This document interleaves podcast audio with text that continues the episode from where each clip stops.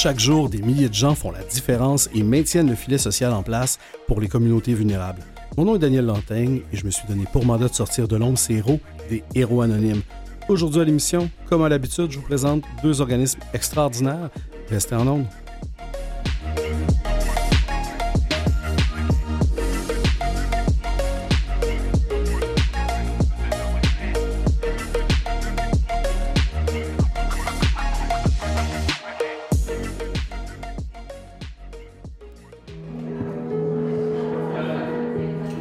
Fondation des artistes existe depuis 35 ans et sa principale mission est de venir en aide aux artistes qui vivent un moment de difficulté. Il y a une expression qui dit euh, il y en a beaucoup qui te regardent monter, puis il y en a beaucoup qui te regardent descendre. Puis c'est ça, ce métier-là, c'est un métier de fluctuation.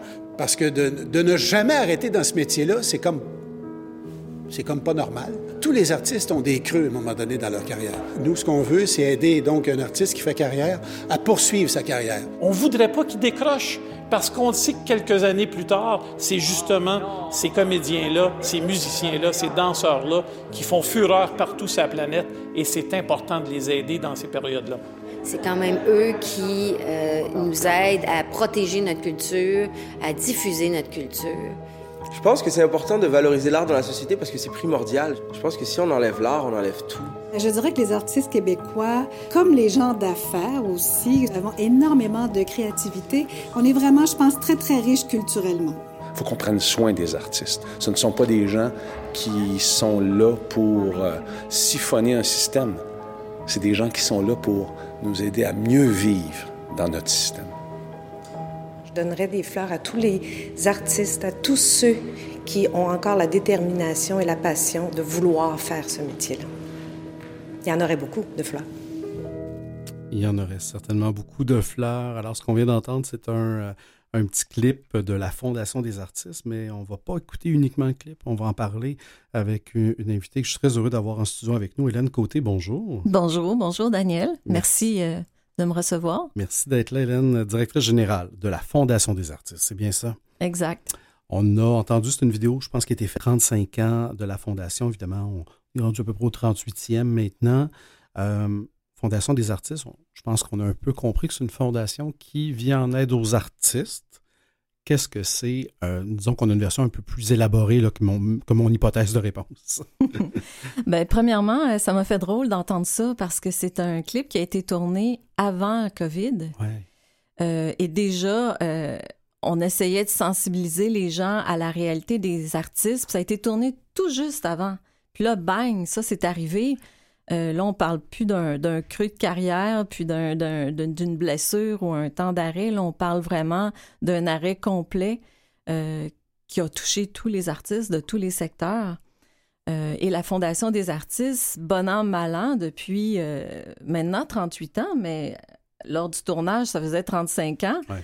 Ben nous, on aidait les artistes justement qui subissaient ces creux de carrière-là, qui avaient besoin de temps de création, d'écriture, euh, et on les soutient de avec une aide financière ponctuelle. Donc, c'est de l'argent qu'on leur donne pour éviter qu'ils quittent leur métier. Et là, ce qui est arrivé avec la pandémie, ben ça l'a mis euh, la Fondation des artistes euh, avec une mission tout autre parce ouais. qu'on était sollicité de toutes parts. C'est comme, comme si tout s'écroulait. Euh, et c'est là qu'on a on a été mis plus en lumière parce que on a obtenu des dons qui nous ont permis justement d'aider euh, d'aider les artistes à, à, continuer là à, à pas tout lâcher puis à puis il y avait la détresse psychologique, il y avait tout là, c'était ouais. vraiment difficile. Ah, je pense qu'on l'entend dans le clip, si je ne me trompe pas, c'est Michel Lapierrière, euh, alias Maître Lapointe dans Indéfendable, qui est aussi votre président de si je ne me trompe pas. Exactement. Euh, qui dit comme c'est comme quasiment pas normal si un artiste n'a pas de creux dans sa vie.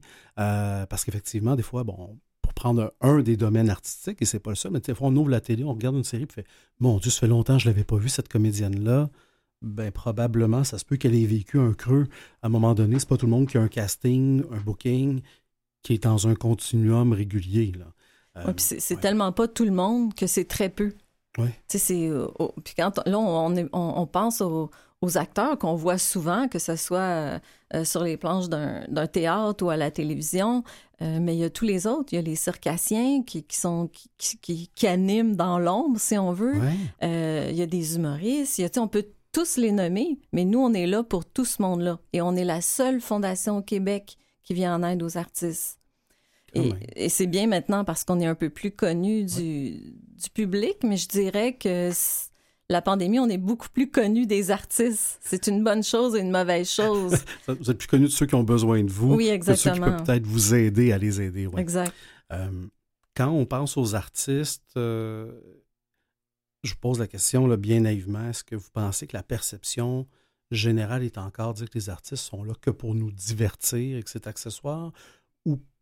Ou, mon hypothèse, puis, puis vous pouvez la confirmer, j'ai l'impression que la pandémie nous a démontré que l'art, justement, si les gens ne l'avaient pas compris, n'était pas uniquement un divertissement, mais était une, forme nécessaire pour soutenir la santé mentale, notamment dans cette période-là qui a été difficile. Euh, comment vous vous positionnez ou comment est-ce que vous sentez que les gens réagissent surtout? Euh, très différemment. Oui. Les gens sont beaucoup plus sensibles, plus ouverts, euh, plus ils reconnaissent plus l'importance de, de l'art et de la culture. C'est ce qui fait c'est ce qui fait qu'on est, c'est ce qui fait qu'on est québécois. Hein? Mhm. C'est comme ça qu'on se démarque partout dans le monde par notre, par l'art et la culture. Puis ça a rendu les gens, euh, euh, l'absence de, des artistes puis de la culture pendant, euh, on parle d'années, on parle même pas de mois. Mais je crois que ça l'a ça l'a mis face aux gens comment c'est important la présence des artistes dans leur vie, puis la, la beauté de tout ça, tout ce qu'ils réalisent. Euh, et le travail qui est fait derrière ça aussi. Oui, oui. Euh, les artistes n'ont pas de, ils ont pas de filet social. Hein. C'est tous des travailleurs autonomes ou presque.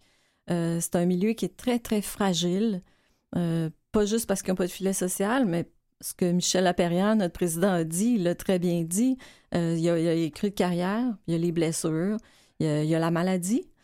Combien, de, combien de fois, nous, on est appelés à aider des artistes qui, sont en une position plus difficile de leur vie. Euh, euh, donc, euh, c'est tout ça qui fait que c'est fragile. Hein. Vraiment. Et, on dirait, on dirait qu'on l'a constaté. En tout cas, moi, personnellement, pendant la pandémie, un moment, je suis allé voir Pierre Lapointe. Et puis là, on savait que les salles de spectacle fermaient le lendemain. Ça a rouvert. Je suis allé voir une pièce de théâtre à Duceppe. On savait que c'était la dernière fois qu'on voyait une pièce de théâtre avant. On savait pas quand. Et on se regardait ensemble. Mon Dieu, qu'on est privilégié de vivre ce, ce moment-là, sachant pas il va revenir quand. Mais ça, c'est une chose comme personne qui consomme de la culture. Oui. Mais de l'autre côté, ces gens-là aussi ne savent pas non plus quand est-ce qu'ils vont rejouer ou quand est-ce qu'ils vont, euh, quand est-ce qu'ils vont revivre de leur art parce que, ben, on l'a tous vécu, cette pandémie-là. Il y a des secteurs qui ont été stoppés, dont, dont beaucoup le secteur des arts qui ne mm-hmm. euh, pas continuer. Là. Et puis même, même, quand ça repartit, c'était pas évident. Tu sais, là, on parle de besoins financiers, mais euh, ça l'a causé une grosse insécurité financière, mais ça l'a causé aussi et on le voit encore maintenant, beaucoup, beaucoup de détresse psychologique. Et si on n'avait pas eu, euh, entre autres, le ministère des, Communications, de la Culture qui nous a beaucoup aidés et le calque, euh, maintenant on dispose d'un fonds euh, justement pour soutenir les artistes en, pleine détresse psychologique en leur offrant justement des, des consultations gratuites. Ça, c'est un autre service que nous, jamais on a offert à la Fondation des artistes, c'est tout nouveau. Là, ça fait à peine euh, un an et demi qu'on offre ce service-là. Et, plusieurs autres qu'on va peut-être pouvoir euh, ben parler un petit peu. Là. Ben oui, certainement. Quand, vous avez parlé du calque, juste pour les gens qui sont moins familiers, c'est le Conseil des arts et des lettres. Oui, exactement. Parfait, exactement. Parfait. Euh, on a parlé de certaines disciplines. Les arts, c'est très large. Mm-hmm. Est-ce que tout artiste, je vais vous dire, est le bienvenu ou vous avez certaines disciplines que vous soutenez plus particulièrement? En fait, euh, on offre différents fonds et chaque fonds a certains critères d'admissibilité. OK, je comprends. Donc, euh, dépendamment du programme ou du fonds qui est utilisé par l'artiste, par exemple, euh, revenons au Conseil des arts et des lettres, qui est un fonds psychosocial, ben, c'est pour les artistes et les artisans. Donc, tout le monde culturel. Quelqu'un qui gravite alentour de la, de, la, culture en tant que telle, de l'artiste, est invité aussi à participer à ce fonds-là. Euh, et il peut en bénéficier. Euh, par contre, il y a des fonds euh, au niveau de l'aide financière qui sont beaucoup plus fermés. Par exemple, c'est pour les arts de la scène ou c'est pour l'audiovisuel ou c'est pour, tu sais, c'est un milieu particulier. Je comprends tout à fait. Et, et comment ces artistes-là arrivent chez vous? Ben, J'imagine que le bouche à oreille qui s'est fait. Les artistes connaissent peut-être plus, comme vous disiez, notamment avec la pandémie, votre organisation. Les gens qui arrivent un peu, euh, un peu dépourvus ou un peu mal pris, ils cognent à votre porte, puis ils, parlent de leurs besoins, ça part de là? Comment ça fonctionne pour ces ben, Avant la pandémie, ça partait comme ça. Euh, puis juste pour, pour te donner une idée, Daniel, avant la pandémie, on donnait à peu près 300 dons par année, financiers seulement. Et maintenant, l'année dernière, c'est à peu près 6500 dons qu'on a sac à papier. OK. Donc, on parle plus de la même fondation. Là. Non, non, non. Euh, puis pourquoi qu'on est plus connu auprès des artistes maintenant, c'est particulièrement euh, par un programme de Patrimoine Canada qui nous a été offert et qui a fait en sorte euh, qu'on a distribué en neuf mois à peu près 12 millions de dollars aux artistes en neuf mois. Donc, évidemment, une grosse campagne qui a été faite pour leur dire Hey, vous avez le droit à ce fonds-là, le, gouvernement vous l'offre, alors profitez-en. Fait que ça, ça fait du, du bouche à oreille. Puis maintenant, ben, on, a encore les retombées de ce succès-là parce qu'on est connu auprès, euh, auprès de tous les artistes au Québec. Oh oui, là, ça peut plus se faire de la même façon, là, au nombre, au volume que vous êtes rendu. Ben exactement. Maintenant, les ben fonds sont, sont, épuisés, là, c'est ben fini. Euh, donc, on revient à notre, notre réalité, mais avec plus, euh, plus de demandes. Ouais, ouais. C'est pour ça, qu'aujourd'hui, c'est un message que je veux passer, là, euh, surtout aux donateurs et non aux donataires cette fois-ci. oui, c'est ça. Les gens qui ont, des besoins connaissent bien, connaissent bien la porte à laquelle frapper. Mm. Euh, mais encore faut-il que vous soyez en mesure d'avoir les coffres pour, euh, pour y répondre. C'est ça. Oui, certainement. vous, avez, dit, là, juste pour, pour le rappeler, parce que pour moi, le nombre est frappant. Vous êtes passé de 300 à 6500? 6500 demandes. Dons, oui. et, ben, pas, de, pas de demandes, pardon, de dons qui ont été octroyés. Oui, exactement. Des demandes, ça frôle le 8 000 certainement, parce qu'on doit les, on doit les étudier, les analyser. vos, euh, vos, puits, là. Euh, certainement, je trouve, ça, euh, je trouve ça fascinant. On va, on va en parler davantage de votre aide, puis, puis la différente façon que vous aidez justement ces artistes-là dans quelques instants. Si vous voulez bien, on s'arrête un court instant. On va entendre un certain Vincent Bellefleur nous parler de sa situation et de comment, finalement, la Fondation des artistes lui est venue en aide.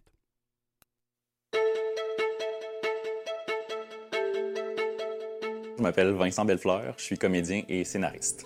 C'est un métier qui est vraiment passionnant, où on est appelé à jouer toutes sortes de personnages, à se mettre dans la peau de nos personnages, essayer de comprendre leur psychologie. Ça prend une certaine curiosité.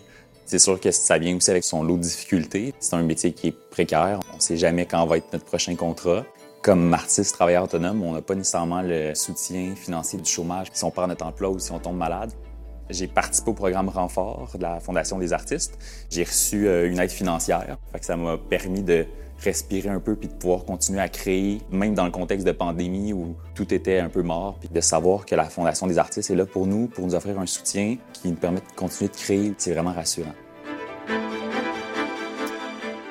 Alors, de retour à l'émission Les Héros Anonymes, on est avec Hélène Côté, directrice générale de la Fondation des artistes. On vient d'entendre Vincent Bellefleur, qui est un artiste, bien évidemment, et qui a bénéficié, il parlait du programme Renfort. Euh, comment Vincent a bénéficié de la Fondation exactement? Bien, Vincent, euh, lui, avait besoin d'une aide financière, comme il l'a mentionné. Euh, et euh, justement, il a été approché, il a approché la fondation, lui, justement parce qu'on faisait une campagne sur les médias sociaux. C'était pour nous le meilleur moyen d'aller chercher les cibles qu'on voulait. Euh, et Renfort, c'est un programme justement qui vient de Patrimoine Canada, qui a été, la fondation a fait un dépôt de demande auprès de Patrimoine Canada pour avoir des sous et présenter différents programmes. Euh, et étant donné qu'on avait une belle reconnaissance, on est très chanceux. Au Québec, on est le seul organisme qui a pu bénéficier euh, d'un fonds important. Je parlais du 12 millions. Euh, qui nous a permis d'offrir trois programmes, donc l'aide financière, un programme de soutien juridique et aussi un programme de soutien psychologique. Alors, nos trois programmes ont été acceptés. et Vincent, ben voilà, il, était, il était tellement content que lui, il s'est laissé approcher pour euh, nous offrir un, témoignage. Ah oui, c'est super. Parce que ça prend quand même une certaine, une certaine humilité d'être aussi vulnérable et de dire ben, ben moi, j'ai eu un petit creux, j'ai demandé de l'aide et, j'en ai reçu. Euh, J'imagine que pas tous les artistes non plus qui ont. Euh, qui ont, euh, qui ont le goût hein, de, de partager cette histoire-là, puis de dire, ben, ben non, la vie n'est pas, est pas toujours Mais c'est surprenant. Ah oui, les gens on sont, reçoit euh, tellement de... Régulièrement, on reçoit des témoignages écrits, euh, des gens qui nous appellent, des artistes qui nous appellent. euh, Donc, c'était pas... euh, Ah. non, au contraire, je crois qu'ils Ah ils- oui, ils- c'est super, ils sont ça. fiers de pouvoir continuer à exercer leur métier. Ouais. Puis, je crois qu'ils veulent le dire parce qu'ils eux connaissaient pas la Fondation des artistes auparavant. Ben. Donc maintenant, euh, ils, ils nous aident à nous mettre en lumière, puis euh, Ah, ben, euh, mieux, à voir mieux. comment c'est important qu'on soit là, finalement.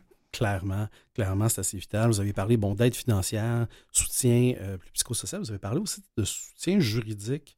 Là, le juridique, j'ai un grand point d'interrogation dans, dans le front. Vous ne me voyez pas à la radio, là. Mais qu'est-ce que. Comment ça prend vie, cette, cette aide juridique-là? C'est quoi exactement? En fait, c'est un accompagnement juridique qu'on offre. euh, qui euh, les artistes qui, qui se qualifient à ce fonds-là psychosocial euh, peuvent bénéficier. On travaille avec Jury Pop Oui. dans ce dossier-là, Jury Pop qui est très qui est très bien connu Ben aussi. Donc, on offre quatre heures de consultation avec un avocat de Jury Pop qui est qui, qui est ciblé pour le besoin de l'artiste.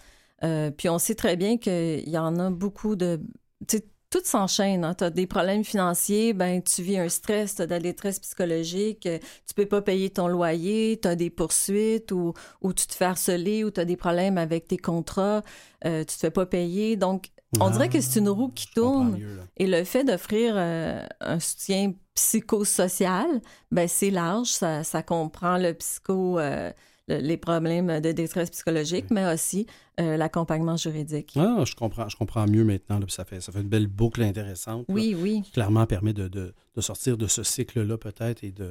Et en On- tout cas, on- de respirer plus. On vient justement de lancer aussi un nouveau programme, qui, qui est encore dans cette ligne-là, mais il est tout nouveau.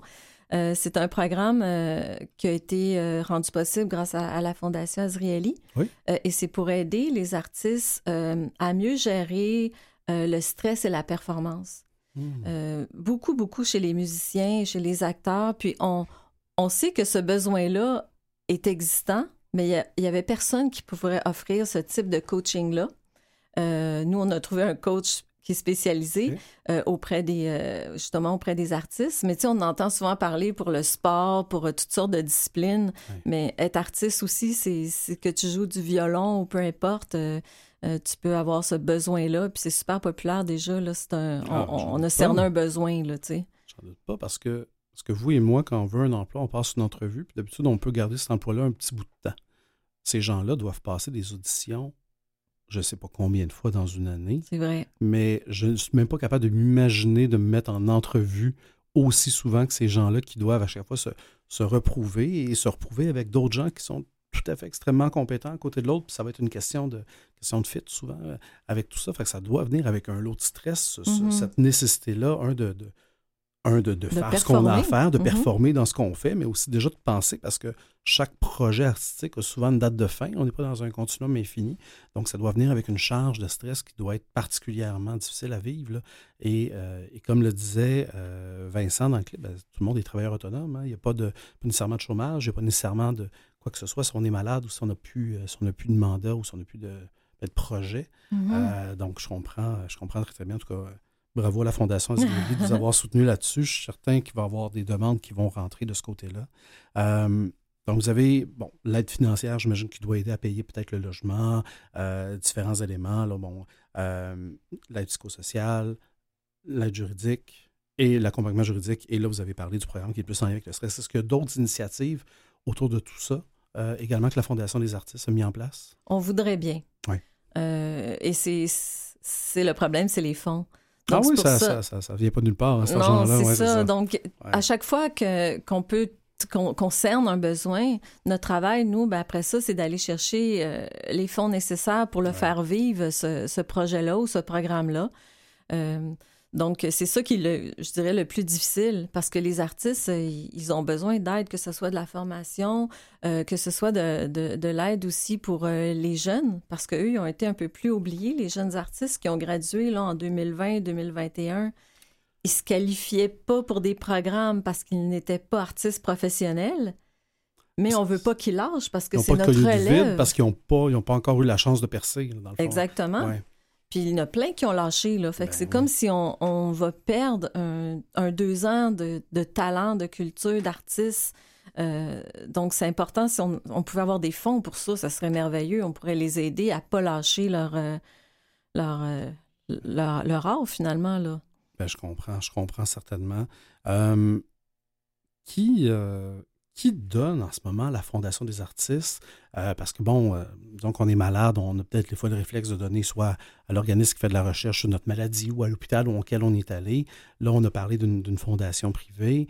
Euh, ça ressemble à quoi vos, vos, donateurs à la Fondation des artistes? Parce que entre aimer les artistes, puis des fois en faire le don, je ne sais pas si on, a besoin de travailler peut-être encore davantage le narratif, d'expliquer quel point ben, on ne fait pas juste euh, fait pas juste donner de l'argent à des artistes, puis ça finit là, puis que c'est tout. Euh, je pense que les gens doivent comprendre qui, qui contribue aussi à, au rayonnement pour le développement culturel, qui est très, mm-hmm. très sain d'une société, puis à notre identité, en plus de soutenir une personne euh, de façon qui, est plus individuelle envers les artistes directement. Ben, c'est un des défis de la Fondation des artistes parce qu'au niveau du, du grand public, on n'a jamais été très, très connu et reconnu malgré euh, le fait qu'on en parle de plus en plus. Euh, par contre, euh, au, niveau, au niveau de nos paliers gouvernementaux, ben, ils, se sont un peu servis de la Fondation pour aider à, garder la culture dans les dernières années. les fondations privées, on en a parlé. certains milieux corporatifs, comme, comme Desjardins Caisse de la Culture, qui, qui nous suit depuis 15 ans et probablement peut-être plus. Euh, ça, c'est vraiment des, partenaires euh, qui sont euh, GA de Sèvres, la Fondation GA de Sèvres. Donc, ceux qui ont des créneaux qui touchent la culture et les arts, c'est sûr qu'ils vont être là pour nous. Mais dans le fond, c'est, il faudrait aller percer dans du corporatif et, dans des donateurs grand public aussi. pour, pour continuer à, aider tout ce monde-là. Puis, développer des nouveaux programmes. Oui, parce que vous avez beau avoir des donateurs qui vous suivent depuis longtemps. N'empêche que la courbe de croissance était très rapide pendant la pandémie. Euh, bon, oui, il y, a eu, de l'aide, il y a eu de l'aide particulière pour, euh, pour certains éléments, mais clairement, les besoins ne disparaissent pas avec un, semblant de retour post-pandémique. Ils étaient là avant, ils vont être là encore, ils seront, ils toujours là. Il n'y a pas. Euh, il n'y en, a pas, a pas des tonnes. des, je vous toujours mon exemple de Guylaine Tremblay qu'on voit à différents endroits, mais qui, elle aussi, a eu des crues dans sa carrière. Ou de Maître Lapérrière, là, qui, qui, la saison de, cinquième rang qui finit. Euh, lui aussi va, euh, va avoir sûrement Indéfendable. un. Indéfendable. Ben oui, excusez-moi, je, je, je mélange. Je me mélange. Ah, mais il est dans le cinquième rang aussi, c'est vrai. Oui, je pense ben que oui. Hein? Ben oui. Euh, je, connais, je connais ma télé un peu. mais oui, tout ça a toujours une fin. Il n'y a pas de série. Euh, puis je sais qu'on parle beaucoup des artistes à la télévision parce qu'on dirait qu'on. Mais vous avez parlé. Euh, des circassiens. Circassiens, musiciens, danse, art visuel, milieu de la mhm. scène. Euh, c'est beaucoup de gens. et je Ils sont plus dans l'ombre des fois aussi. Oui. Oui, effectivement. Des artisans, vous avez parlé hein, à un moment donné. Aussi, Avec le Conseil des arts et des lettres. est-ce que. est-ce qu'au-delà du nombre de demandes qui augmentent, est-ce que les besoins augmentent eux aussi. Parce qu'en dire on a 300, 300 demandes qu'on a octroyées, on en a octroyé X mille finalement, euh, est-ce que les gens vous demandent plus d'aide financière qu'avant? Euh, ils demandent pas plus, ils demandent plus souvent. Plus souvent, ah oui. Oui, parce que c'est souvent les mêmes personnes parce que le cru se prolonge un peu. Euh, mais euh, je dirais que c'est des besoins qui, qui diffèrent. Oui. C'est pour ça que maintenant, on essaie d'avoir une panoplie de fonds ou de programmes qui, euh, qui s'adaptent le plus possible. Et nous, on, est une aide directe. Hein. C'est pas, pas des bourses qu'on donne, c'est vraiment une aide directe qui va directement dans les mains de l'artiste. Donc, quand un donateur nous donne des sous et nous les confie, ça s'en va directement à l'artiste qui en a besoin. Je comprends, je comprends. C'est là que le besoin est. Hein. Oui, Certainement. J'ai vu, j'ai vu passer, je pense qu'à l'automne 2023, il va peut-être avoir un truc intéressant pour les gens qui s'intéressent. Euh, Défi Impro. Oui. Défi Impro, je pense qu'on arrive à la troisième édition, si je ne me trompe pas. Bon, Défi Impro, je comprends qu'il y a un bout qui doit être lié à l'improvisation. Euh, euh, qu'est-ce que c'est que ce Défi Impro-là? C'est super le fun. C'est un événement qui a été arrêté par la force des ben choses. Donc, logiquement, on devrait être rendu à notre cinquième ou sixième édition, mais c'est la troisième. Ça se fait au Club Soda en octobre prochain. Et c'est vraiment euh, des équipes euh, actuellement, c'est des équipes corporatives. Donc, on approche des entreprises euh, qui vont, par exemple, acheter une table et un des membres de leur équipe va faire partie de, d'une, compétition d'impro. Ah Alors, il va y avoir deux équipes de corporatifs qui vont jouer contre des vrais professionnels d'impro. C'est un peu pour montrer euh, comment on fait pour gérer le stress. Comme c'est pas si facile d'être un artiste. Alors c'est un peu comme un jeu qu'on ah. fait. Euh, c'est une activité, c'est une activité bénéfice. Ah ben tant mieux. Ah c'est génial. ouais.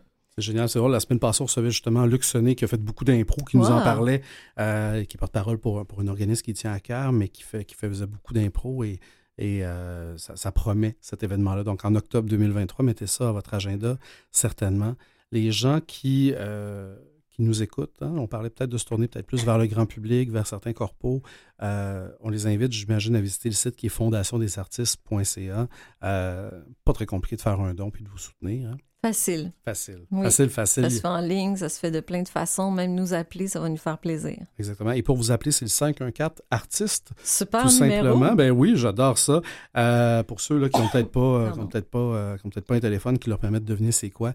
Donc c'est le 514 278 4783 et, et sinon ben, fondationdesartistes.ca. Ça vous permettra de deviner, bien évidemment, pas de deviner, mais de comprendre ce que vous faites, comprendre comment on peut vous aider et aussi ben, de voir l'impact puis de voir à quel point ces gens-là ont besoin de nous, comment on peut évidemment contribuer en les soutenant aussi à la vitalité de notre, notre culture, de nos arts et euh, ultimement l'identité euh, ben, de notre nation québécoise. Rien de moins. C'est bien dit. Rien de moins tout ça. Et avant de conclure, ben, qu'est-ce que, au-delà du financement, euh, qu'est-ce que je peux vous souhaiter euh, pour la suite des choses à la Fondation des artistes?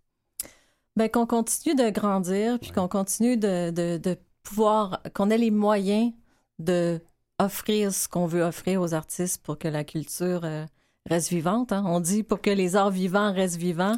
Ben, c'est tout à fait ça. C'est ce qu'on veut, nous. Ben, je vous souhaite certainement. Je pense que l'organisation est en très bonne main, d'ailleurs, avec vous à la direction générale. Et euh, avec un, conseil d'administration très impliqué. Ben, tout à fait. Ben, la pointe est là, ça va bien aller. Euh, merci beaucoup, Hélène Côté. C'est un très, très grand plaisir de vous recevoir à l'émission Les Héros Anonymes. Je vous invite évidemment à donner toute l'attention nécessaire à nos artistes et aussi à rester en nombre parce qu'on va recevoir dans quelques instants un deuxième organisme. Restez avec nous.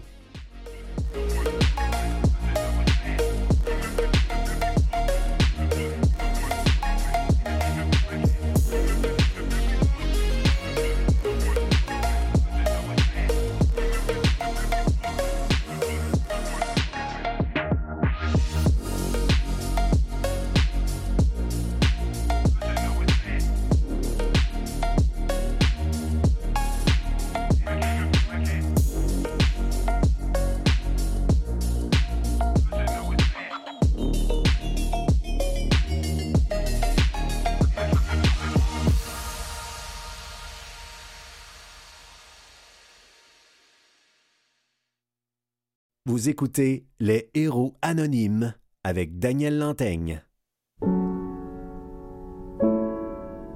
Mon histoire a commencé en 2014. J'étais enceinte de 15 semaines de mon deuxième enfant. Alice, elle avait 3 ans, en pleine forme. Et euh, je suis allée euh, à l'hôpital pour un test de routine de sang normal. Puis euh, c'est là qu'on m'a diagnostiqué une leucémie.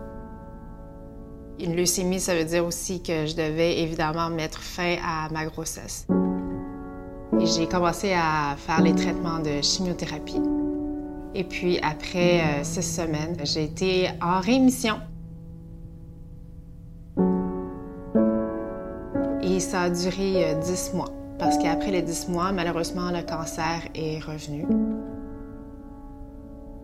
On m'a annoncé que j'avais besoin d'une greffe de cellules souches. Et puis, euh, j'ai su la triste réalité que toutes les minorités ethniques étaient sous-représentées dans les registres mondiaux. Et donc, ça, ça veut dire que pour trouver un donneur compatible lorsque on est d'une origine ethnique ou euh, métissée, c'est extrêmement, extrêmement difficile de trouver un donneur compatible. J'étais euh, désemparée. Là, je me suis dit que j'allais probablement mourir. Mais puisque je suis dans l'industrie de la publicité, mes collègues, mes amis, ma famille, moi, on a décidé de faire une grande campagne. C'est une grande campagne pour trouver un, donneur de cellules souches.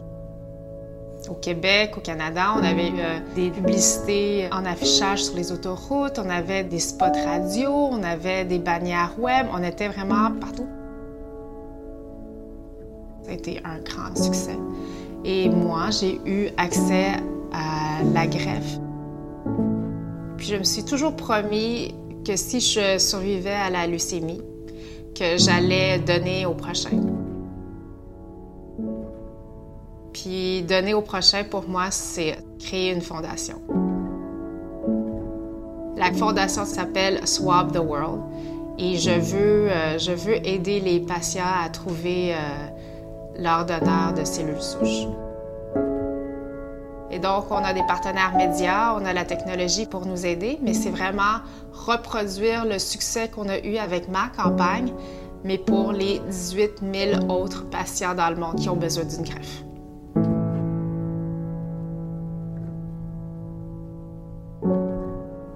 Je pense que si on se met tout le monde ensemble, on peut réellement faire une différence. C'est la mission de Swap the World. Alors, la bonne nouvelle, c'est qu'elle est là pour nous en parler. Oui! Euh, on, va, on, va, quitter le dramatique oui, de ça. ce clip-là, euh, qui, ben, qui, est quand même pas... Euh, c'est pas une histoire qui est jojo, mais il y, a, il y, a, quand même une partie qui est heureuse dans toute celle-là. C'est que tu es là pour nous en parler. On est avec Mike Dwang qui, qui nous a raconté son histoire, qui remonte à combien de temps déjà? Ça fait neuf ans. Déjà neuf ans. Euh, c'est extraordinaire parce que chaque fois que je reçois des organismes, je suis comme, hey, ça fait longtemps que vous existez, mais je ne vous connaissais pas. Moi, je connais ton histoire depuis 9 ans. Je n'étais pas directement dans l'industrie de la pub, mais pas bien loin. Un client qui, fait partie de différentes agences et tout ça, je l'ai vu passer. J'ai vu passer ton histoire à ce moment-là. Et de tout ça, ben, tant mieux, est né, euh, est né ce beau projet-là qui est la fondation Swab the Word. Swab, là, pour, pour les anglophones comme moi, euh, ça veut dire quoi exactement? Swab, c'est un frottis euh, buccal qu'on fait avec un écouvillon. C'est grâce à ça, c'est la première étape pour devenir un donneur de cellules souches. C'est plus beau Swap the World que Frottis euh, et avec Écouvillon International, hein, oui, comme nom d'organisation. Écouvillons-nous à l'international. en termes de brand, ça aurait été moins fort, je pense. Bon, je ne suis pas un pro. Euh, ce que j'ai appris dans ton histoire, ce qu'on qu a entendu dans le clip et que je ne savais pas, moi, dans ma tête, je fais un don de sang, n'importe qui peut recevoir mon don de sang s'il est dans le même groupe sanguin j'ai compris que c'était pas exactement la même game dans les cellules souches, c'est ça? C'est ça.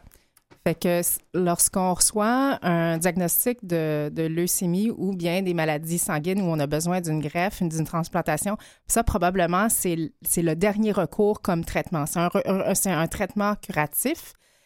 Puis, euh, c'est beaucoup plus difficile de trouver un donneur compatible de cellules souches parce qu'on va vraiment aller chercher au niveau de l'ADN, de l'ethnicité. Fait que le patient et le donneur doivent, euh, doivent avoir les mêmes, euh, les, les, mêmes ethnicités, partager la même ethnicité oui. que, que, que, si c'était un don de sang. Un don de sang, c'est relativement plus facile. Au don de cellules souches, on, on, c'est beaucoup, beaucoup, beaucoup plus difficile. C'est vraiment chercher euh, une, une, aiguille dans une botte de foin. Y a-t-il un truc qui est, euh, qui est culturel? Est-ce que c'est parce qu'il y a certaines ethnicités qui participent moins à leur don de cellules souches ou qui contribuent moins à ces banques-là? Est-ce qu'il y a du travail à faire de ce côté-là en amont? Bien, il, y a, il y a du travail à faire, tu as, probablement raison. Il y a, mais mais la, le, le plus gros problème, je te dirais, c'est qu'il y a peu, pas de sensibilisation auprès de la population générale. Fait que si tu t'en vas dans la rue maintenant, au, au Québec, à Montréal, puis tu demandes c'est quoi un don de cellules souches, il n'y a personne qui va pouvoir te le dire. C'est quoi les méthodes de quoi? Fait qu'encore ouais. plus, si tu t'en vas demander à une personne qui est issue des minorités ethniques, qui sont peut-être première, deuxième, troisième génération ici, ils savent encore moins. Ouais. Et donc, euh, oui, il y a probablement une, une barrière qui est, qui est composée, euh, qui est une barrière culturelle dont les, les, gens issus de la diversité n'en ont jamais entendu parler, mais encore plus, c'est que la population générale en a jamais entendu parler. Donc, quand on fait une campagne comme, euh, comme pour Swap the World pour nos patients, ou bien pour moi, la, la, le, le seuil de compréhension est, est nul au départ. C'est quoi les cellules souches? D'où ça vient? Qu'est-ce que ça fait? Pourquoi tu en as besoin? Ça tu faire mal? Je vas-tu, euh, est-ce que tu vas aller euh, chercher ma, ma moelle épinière? Je vais-tu devenir euh, paralysé? Donc, il y a comme un million de facteurs à, à répondre avant. OK, je comprends. Parce qu'effectivement, faire un don de sang, pas besoin de connaître la personne qui va le recevoir. C'est pas grave, tu fais un geste d'altruisme, ça finit là, tu es content. Faire un don de cellules souches, peut-être que tu as l'impression que tu vas aller donner un rein, puis dans ta tête, tu fais comme ben, si un jour j'ai donné un rein, c'est parce qu'il va y avoir quelqu'un dans ma famille qui va en avoir besoin. Sinon, pourquoi j'irais donner mon rein de manière proactive, alors qu'il y en a quelques-uns qui le font, déjà c'est extraordinaire. Même chose pour le don de cellules souches, en tout cas du moins de faire partie de la banque. de- Oui, tu fais, partie, de- tu fais partie de la banque, mais les cellules souches, comme le sang, ça se régénère. C'est juste qu'on n'en a jamais entendu parler. Ouais. Et donc, on doit démystifier tous ces mythes-là. On part de la base. On part de la base, base. Là. Puis, concrètement, faire un don de cellules souches, c'est pas à milieu de faire un don de sang. C'est juste un peu plus long. Je comprends bien, là, juste, grosso un peu modo. plus là. long. 80% du temps, ça ressemble, c'est un, un don par prélèvement périphérique. Ça ressemble beaucoup à un don de plasma, De si on va être encore plus spécifique. Cinq jours avant le jour J, on va aller à- on va donner des médicaments pour le donneur pour stimuler les cellules souches qui vont sortir de la moelle osseuse pour aller dans le sang. Puis après, après les cinq jours, bon, ben, on s'en va à l'hôpital, on va le récupérer avec euh, une centrifugeuse qui va aller prendre les cellules souches qui, qui ont été produits extra, qui sont sortis de notre sang. La centrifugeuse prend le- le- l'excès de cellules souches. Le sang est retourné à l'autre bras. Ça dure 4 à 6 heures. Merci, bonsoir, c'est fini. La personne rentre à la maison. Mais Tu ça, écouter du Netflix pendant ce temps-là. Hey, Netflix, puis, TikTok, ouais, tu fais tout, it. là. Ouais, ouais. Parfait. Parfait. Fait que toi, parce que tu as vécu, tu es comme devenu une pro de, de ce domaine-là, même si tu n'as pas étudié là-dedans, c'est Ouais. extraordinaire. Euh, les- le but de la fondation, euh, je le vois, euh, est-ce qu'il est multiple? Un, d'éduquer, de sensibiliser les gens, évidemment, de, de faire, ben, une fois qu'on t'a éduqué, on aimerait ça que ça n'arrête pas là. hein. Il y a une conversion qu'on va aller faire quelque part à un moment donné, puis que ces gens-là s'inscrivent dans, dans leur banque. Où vous vous positionnez dans tout ça? Puis peut-être que c'est un peu de tout ça, votre fondation. là?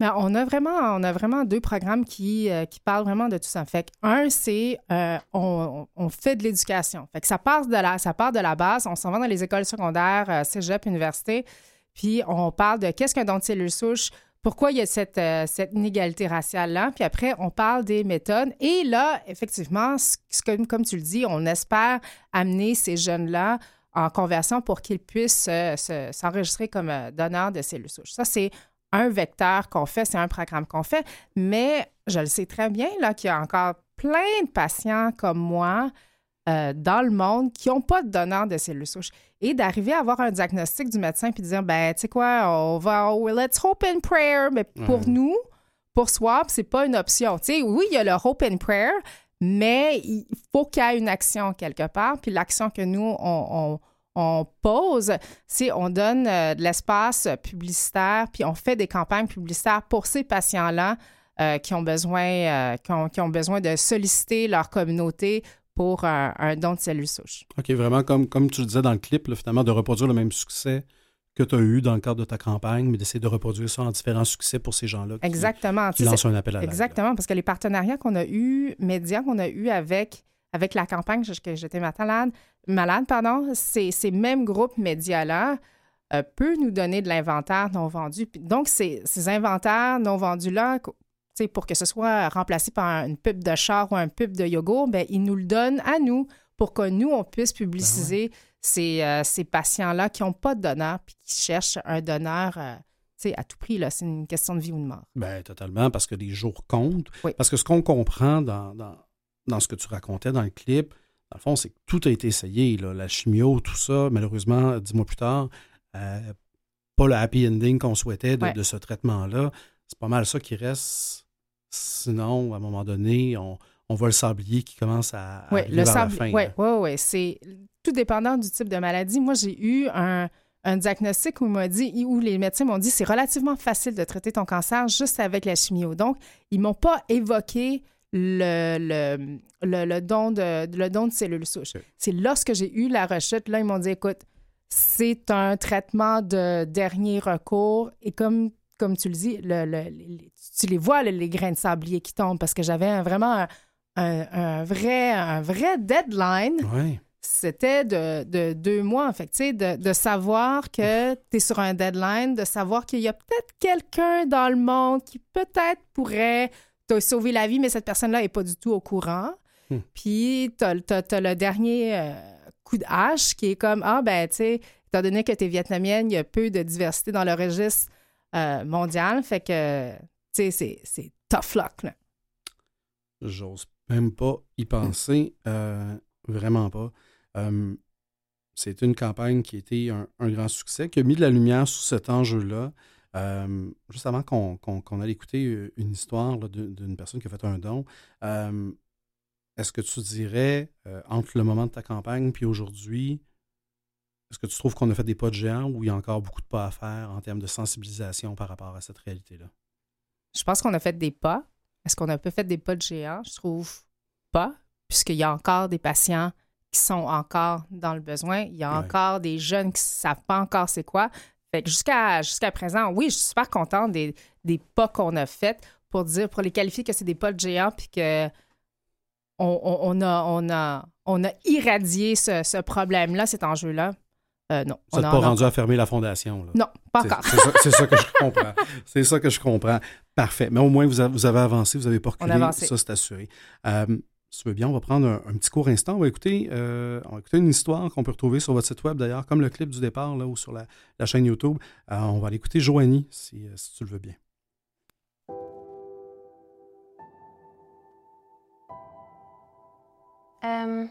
Ben, je m'en souviens comme si c'était quand même assez récent. Là.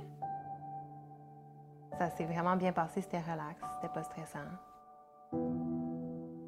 La journée de l'opération, la médecin, les infirmières, ils étaient toutes là pour répondre à mes questions puis me rassurer puis tout.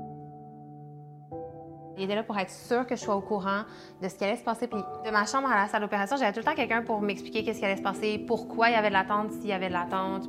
Tu sais, ils te laissent pas le temps de vivre un stress ou de te poser des questions, ils sont déjà là avec les réponses. Pendant l'opération, j'ai clairement rien senti parce que j'étais endormie. Je me suis rendu compte de vraiment rien.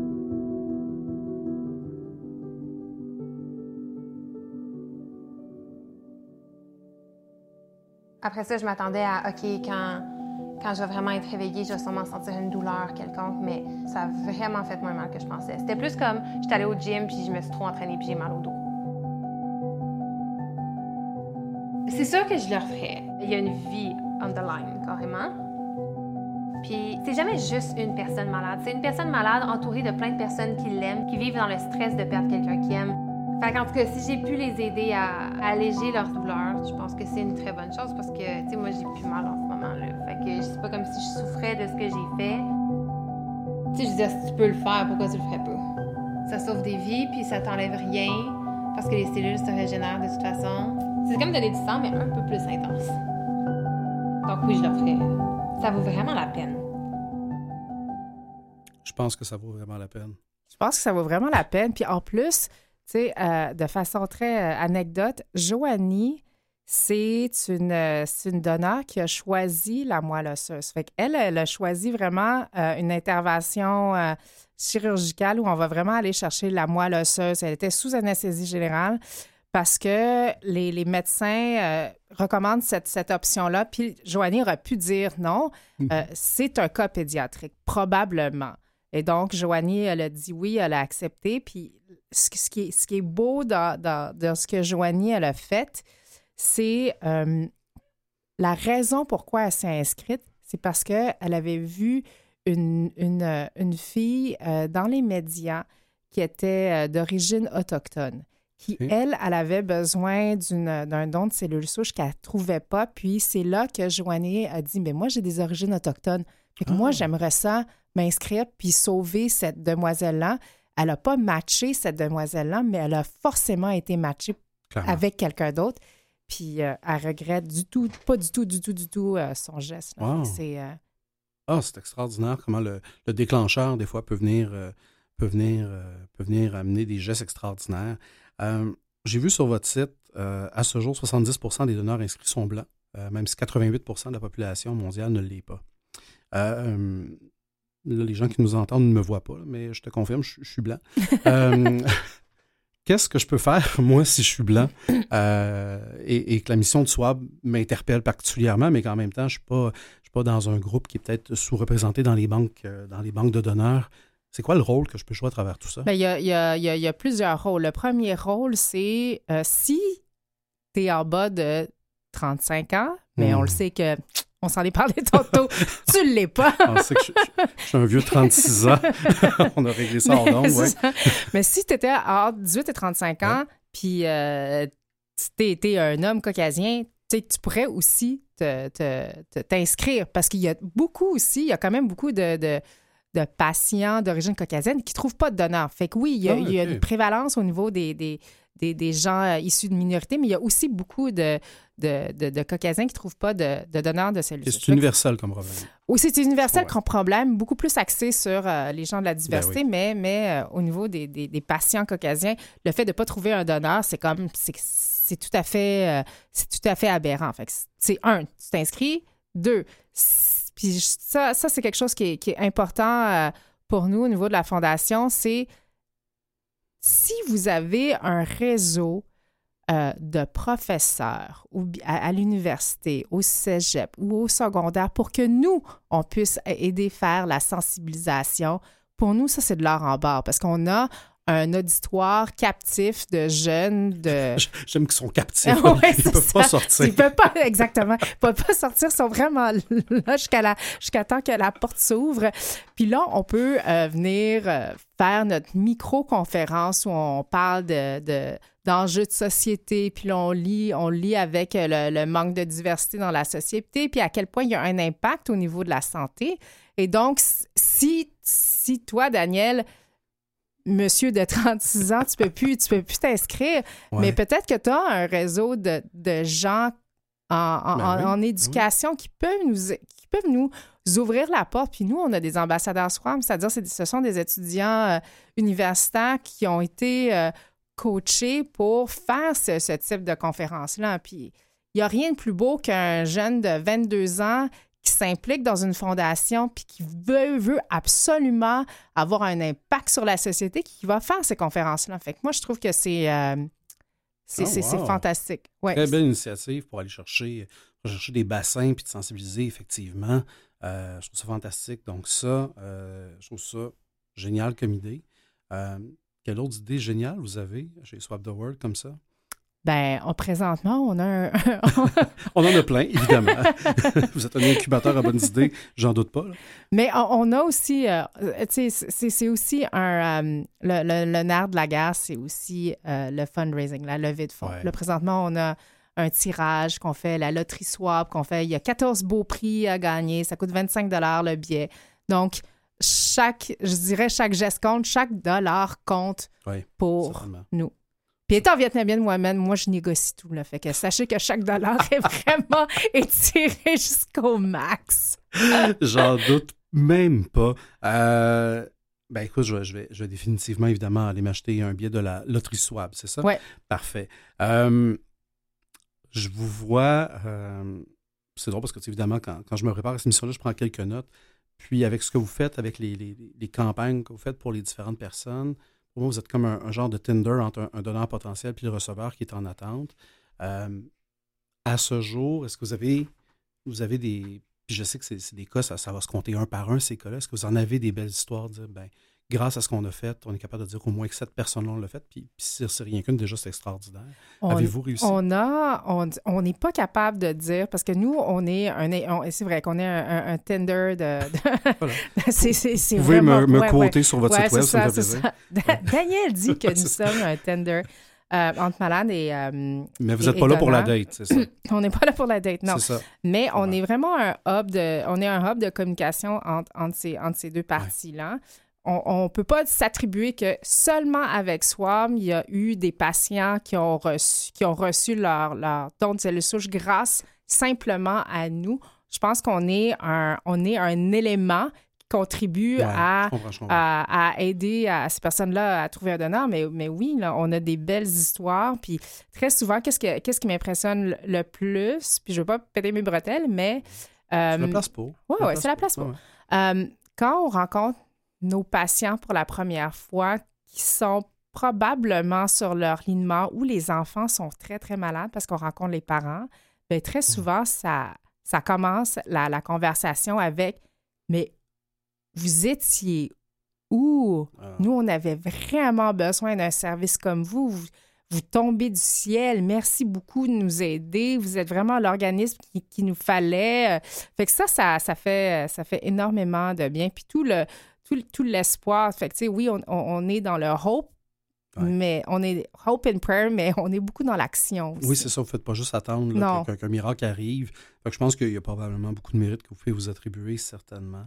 Euh, en tout cas, du moins, d'avoir, d'avoir créé des mouvements euh, Mhm. auprès de différentes communautés. Lorsque vous mettez des histoires de l'avant, tant mieux si ça vient générer ça. Tant mieux si ça dure dans le temps aussi, hein, qu'on n'est pas juste en réaction quand quelque chose arrive, puis qu'on On oublie. on sait, on, on- on- sait, on, oublie effectivement.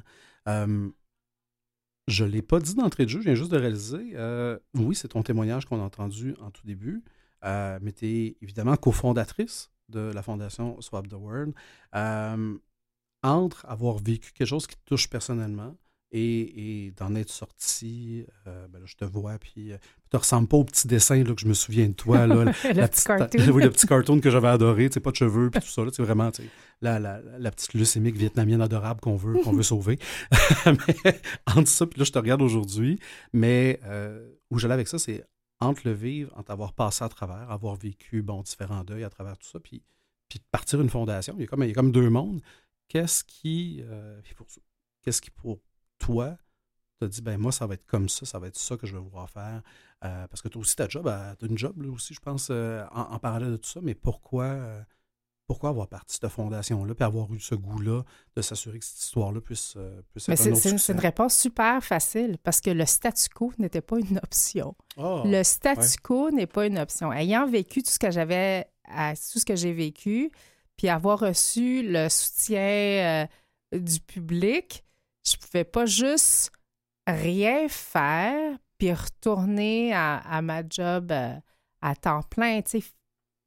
Il fallait absolument que euh, je, je fasse quelque chose qui est, euh, qui est nouveau, qui n'avait pas encore été vu, pour... Puis tu sais, c'est- oui, c'est pour aider les patients, mais pour être très, très franche avec toi, Daniel, moi, ça m'a beaucoup aidé aussi avec mon cheminement post-cancer. Puis je suis toujours dans le cheminement post-cancer, parce que les gens, quand, quand ils ont eu un cancer, une fois que t'as- t'as- t'as- les, les cellules ou la, la maladie a été enlevée, tu as encore ce spectre-là qui, qui sera toujours là.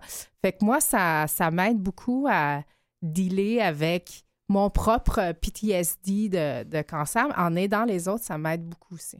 Non, peut-être t'as de l'air euh, t'as de l'air bien. Tu vas-tu, vas-tu bien? Oui, je vais bien.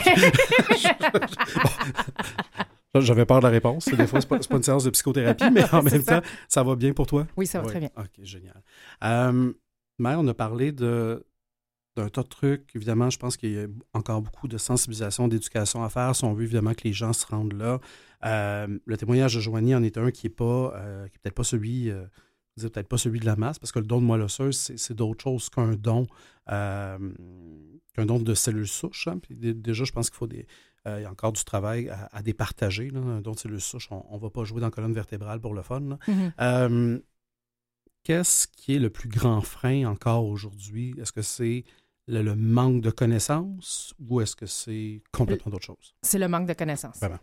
Les, les gens sont pas du tout, du tout, du tout au courant. Puis, tu sais, on n'ira jamais, jamais pour un, un don de moelle osseuse. Il n'y a aucun médecin qui irait fouiller dans la colonne vertébrale.